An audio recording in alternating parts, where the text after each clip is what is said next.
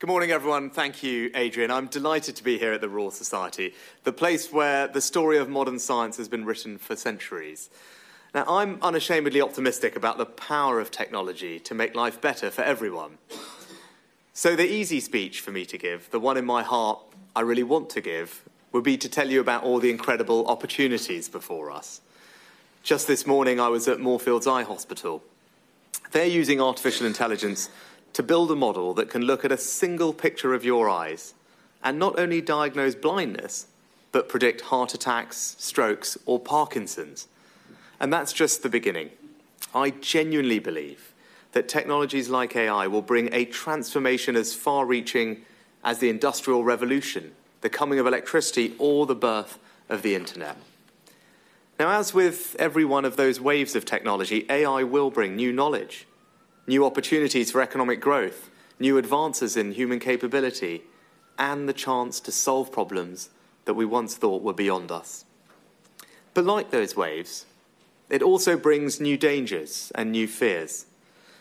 So, the responsible thing for me to do, the right speech for me to make, is to address those fears head on, giving you the peace of mind that we will keep you safe while making sure that you and your children have all the opportunities for a better future that AI can bring. Now, doing the right thing, not the easy thing, means being honest with people about the risks from these technologies. So I won't hide them from you.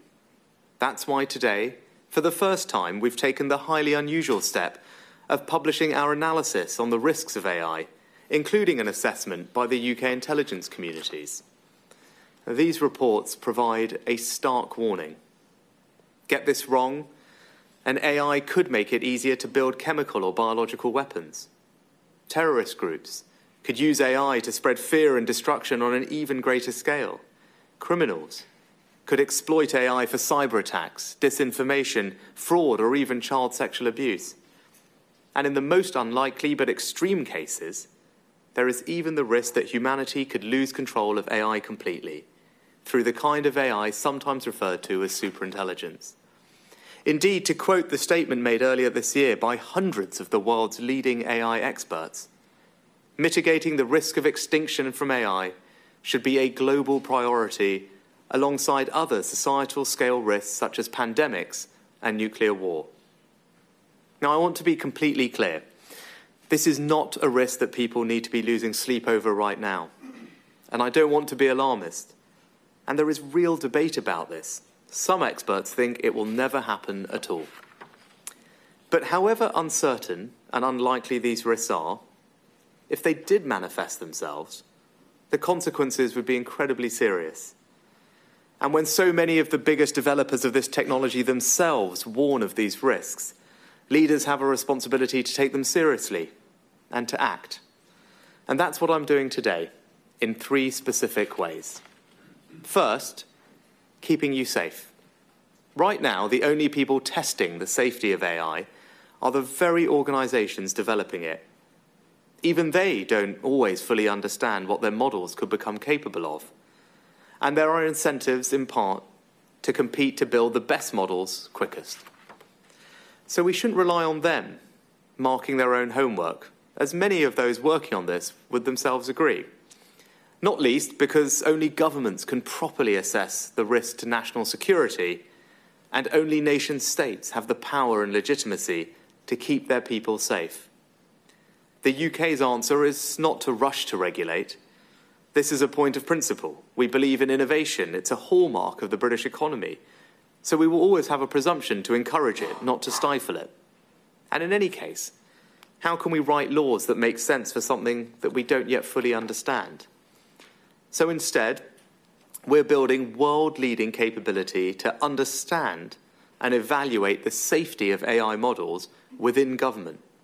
To do that, we've already invested £100 million in a new task force, more funding for AI safety than any other country in the world. And we've recruited some of the most respected and knowledgeable figures in the world of AI. So I'm completely confident in telling you that the UK is doing far more than any other country to keep you safe. And because of this, because of the unique steps we've already taken, we're able to go even further today. I can announce that we will establish the world's first AI Safety Institute right here in the UK. It will advance the world's knowledge of AI safety, and it will carefully examine, evaluate, and test new types of AI so that we understand what each new model is capable of, exploring all the risks, from social harms like bias and misinformation through to the most extreme risks of all. The British people should have peace of mind that we're developing the most advanced protections for AI of any country in the world, doing what's right and what's necessary to keep you safe. But AI doesn't respect borders, so we cannot do this alone. The second part of our plan is to host the world's first ever Global AI Safety Summit next week at Bletchley Park, the iconic home of computer science. We're bringing together the world's leading representatives from civil society to the companies pioneering AI and the countries most advanced in using it. And yes, we've invited China. Now, I know there are some who will say that they should have been excluded, but there can be no serious strategy for AI without at least trying to engage all of the world's leading AI powers. That might not have been the easy thing to do, but it was the right thing to do. So, what do we hope to achieve at next week's summit? Right now, we don't have a shared understanding of the risks that we face. And without that, we can't hope to work together to actually address them. That's why we'll push hard to agree the first ever international statement about the nature of these risks. Yet AI is developing at a breathtaking speed. Every new wave will become more advanced, better trained, with better chips and more computing power. So we need to make sure that as the risks evolve, so does our shared understanding. I believe we should take inspiration from the Intergovernmental Panel on Climate Change, which was set up to reach an international scientific consensus. So next week, I will propose that we establish a truly global expert panel, nominated by the countries and organizations attending, to publish a State of AI Science report. Now, of course, our efforts also depend on collaboration with the AI companies themselves.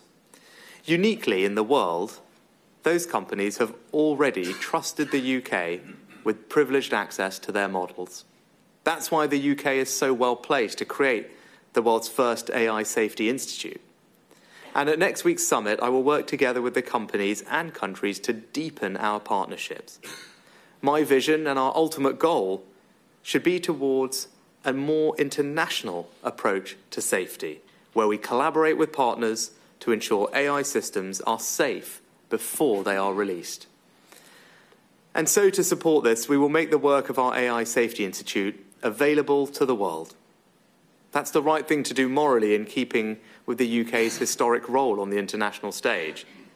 But it's also the right thing economically for families and businesses up and down the country. Because the future of AI is safe AI.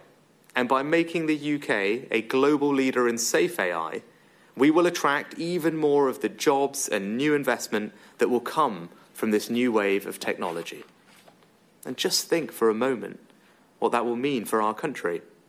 The growth it will catalyze, the jobs it will create, the change it can deliver for the better. And that's the third part of our plan to make sure that everyone in our country can benefit from the opportunities of AI. And we've already got strong foundations, third in the world for tech, behind only the US and China, the best place in Europe to raise capital, all of the leading AI companies choosing the UK as their European headquarters, the most pro investment tax regime, the most pro entrepreneur visa regime to attract the world's top talent, and the education reforms to give our own young people the skills to succeed. And we're going to make it even easier for ambitious people with big ideas to start, grow, and compete in the world of AI. And that's not just about having the technical skills, but the raw computing power. That's why we're investing almost a billion pounds in a supercomputer thousands of times faster than the one you have at home.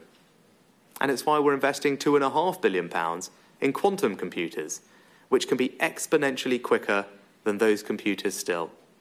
So, to understand this, consider how Google's Sycamore quantum computer can solve a maths problem in 200 seconds that would take the world's fastest supercomputer 10,000 years. And as we invest more in our computing power, we will make it available for researchers and businesses, as well as government, so that when the best entrepreneurs in the world think about where they want to start and scale their AI businesses, they choose the UK. And finally, we must target our scientific effort towards what I think of as AI for good. Right across the Western world, we're searching for answers to the question as to how we can improve and increase our productivity. Because that's the only long term way to grow our economy and raise people's living standards. And in a million different ways across every aspect of our lives, AI can be that answer. In the public sector, we're clamping down on benefit fraudsters, saving billions, and using AI as a co pilot to help clear backlogs and radically speed up paperwork. Just take, for example, the task of producing bundles for benefits tribunals. Before, a week's work could produce around 11. Now, that takes less than an hour. And just imagine the benefits of that rolled out across the whole of government. In the private sector, startups like Robin AI are revolutionizing the legal profession, writing contracts in minutes, saving businesses and customers time and money. London based Wayve is using sophisticated AI software to create a new generation of electric self driving cars. But more than all of this, AI can also help us solve some of the greatest social challenges of our time. It can help us finally achieve the promise of nuclear fusion providing abundant, cheap, clean energy with virtually no emissions. It can help us solve world hunger by making food cheaper and easier to grow, and preventing crop failures by accurately predicting when to plant, harvest, or water your crops. And AI could help find novel dementia treatments or develop vaccines for cancer. And that's why today we're investing a further £100 million to accelerate the use of AI on the most transformational breakthroughs in treatments for previously incurable diseases.